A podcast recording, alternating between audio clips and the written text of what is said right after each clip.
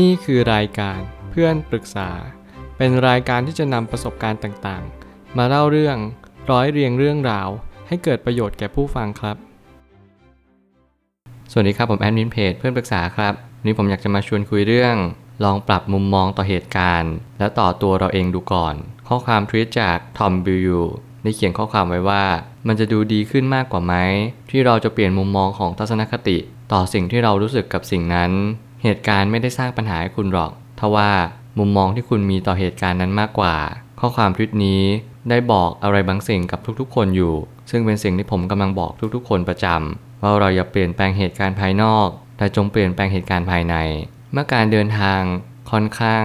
จะยาวนานพอสมควร ในการพูดพอดแคสต์ที่จะเข้าใกล้ตอนที่ 500 เนี่ย ผมก็รู้สึกว่าเราพูดเรื่องเดิมๆเราพูดเรื่องซ้ำไปซ้ำมา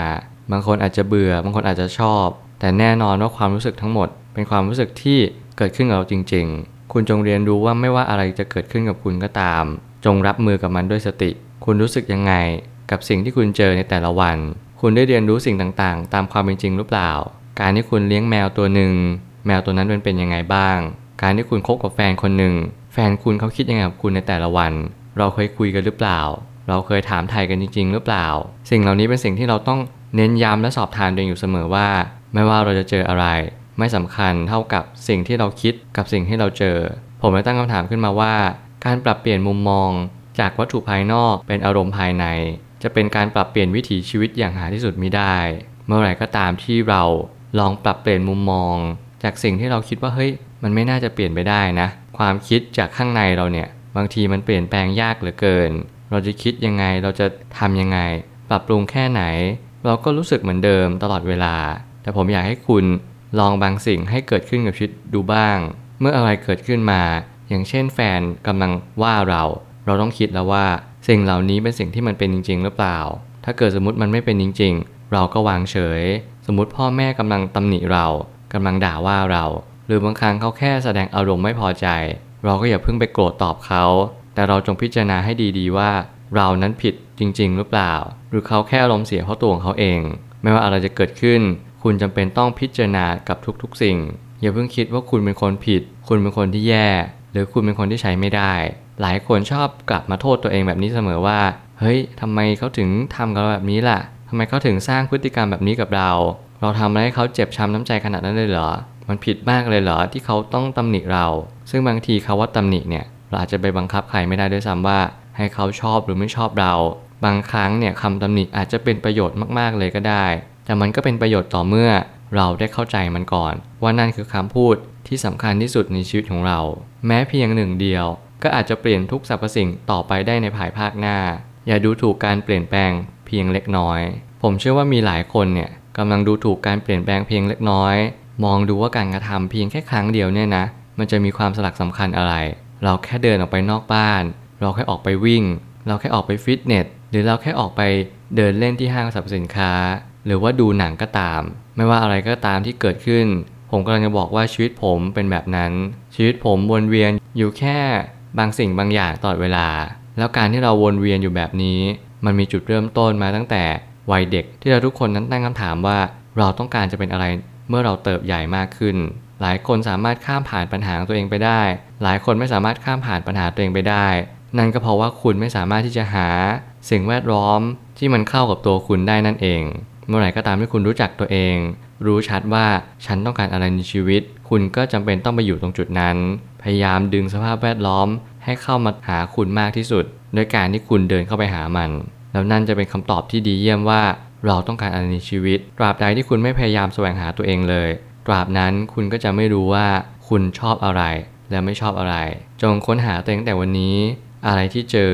เราพิจารณามันด้วยว่าเราชอบหรือไม่ชอบมัน และเพราะอะไรถึงคิดหรือรู้สึกแบบนั้น เมื่อเหตุการณ์มีผลกระทบเล็กน้อย ต่อชีวิตเรา แต่กลับกลายเป็นสิ่งที่เรามองต่อเหตุการณ์นั้น มากกว่าที่จะมีผลต่อชีวิตเราจริง ๆ การกระทำเพียงครั้งเดียวที่เราทำเราดูถูกมัน แต่เรากลับกลายเป็น overreact ต่อสิ่งต่างๆ ที่เข้ามาหาเรา นั่นหมายความว่าเราประเมินผิดไป เราควรจะประเมินสิ่งที่เราทำมากกว่าปกติ และเราควรจะประเมินสิ่งที่เข้ามาหาเราเนี่ย น้อยกว่าปกติ นั่นจะเรียกว่าสมดุลแล้วมันจะเป็นการที่เราเล่นแร่แปรธาตุว่า จุดที่เราควรจะพิจารณาจริงๆเนี่ยคือจุดที่เรากระทำเพราะเราทำได้ ผมจะพูดอยู่เสมอว่าอะไรที่เราทำได้จงทำสิ่งนั้น อะไรที่เราควบคุมหรือทำไม่ได้ ไม่ต้องไปทำสิ่งนั้นเลยหลีกเลี่ยงได้ยิ่งดี ปล่อยวางไปเลย แล้วก็มองว่าเออสิ่งเหล่านี้มันไม่สามารถไปบังคับได้นะ เพราะว่าเราพิจารณาอย่างดีเยี่ยมแล้วว่า มันไม่สามารถทำได้จริง ๆ หากเรายังคงไปเปลี่ยนแปลงในสิ่งที่เปลี่ยนแปลงไม่ได้ วันหนึ่งเราจะค้นพบว่ามันเสียเวลาเอามากๆ ที่เรากระทำแบบนั้นต่อไป สิ่งเหล่านี้มันจะสอดคล้องเป็นเนื้อเดียวกัน ว่าไม่ว่าคุณจะอยู่ตรงจุดไหน คุณก็จงโฟกัสกับสิ่งที่คุณทำได้ การกระทำของคุณเพียงครั้งเดียว มันเปลี่ยนโลกใบนี้แน่นอน เราอย่าคิดว่าไอเดียเราเนี่ยกระจอกงอกง่อย หรือว่าเราอาจจะคิดว่าไอเดียเราเนี่ยมันไม่ได้เรื่องเลย อย่าคิดแบบนั้น แต่จงเข้าใจว่าบางครั้งเนี่ยการที่คุณมีความคิดอะไรที่มันยังไม่ตกผลึกจริงๆ หรือตกผลึกแล้วก็ตาม คนอื่นเขาอาจจะยังไม่ได้เข้าใจสิ่งที่คุณคิดจริง ๆ ขอให้คุณทำต่อไป เชื่อมั่นว่าสิ่งที่คุณสร้างขึ้นมา มันมีประโยชน์ทั้งตัวเองและคนอื่นด้วยเช่นเดียวกัน สิ่งเหล่านี้เป็นสิ่งที่คุณจะสร้างคุณค่าให้กับสังคม คุณจะสร้างคุณค่าให้กับตัวเอง อย่างแท้จริง มันคือการเริ่มต้นที่คุณจะยอมรับว่าบางครั้งเนี่ยเราก็สามารถทำได้นะ เพียงแต่ว่าต้องใช้เวลา เวลาจะเป็นเพื่อนที่ดีที่สุดสำหรับตัวของคุณเอง ถ้าหากว่ามันเป็นสิ่งที่ดีต่อผู้คนสิ่งเหล่านั้นมันจะสามารถสร้างคุณค่าให้กับตัวคุณเองอย่างแน่นอน ขอเพียงให้อดทนแล้วก็เพียรพยายามต่อไป นั่นคือคำตอบ สุดท้ายนี้ การเรียนรู้ที่จะปรับตัวให้ได้มากที่สุดคาถาที่ต้องท่องเอาไว้เมื่อเจอปัญหาชีวิตคือ ปรับตัวปรับตัว และปรับตัว นี่คือคาถาที่ทุกคนต้องเอาไปใช้ เพราะว่านี่คือสิ่งที่ทุกคนจำเป็นต้องปรับตัวให้เข้ากับสถานการณ์ต่างๆ ไม่ว่าคุณจะอยู่ตรงจุดไหน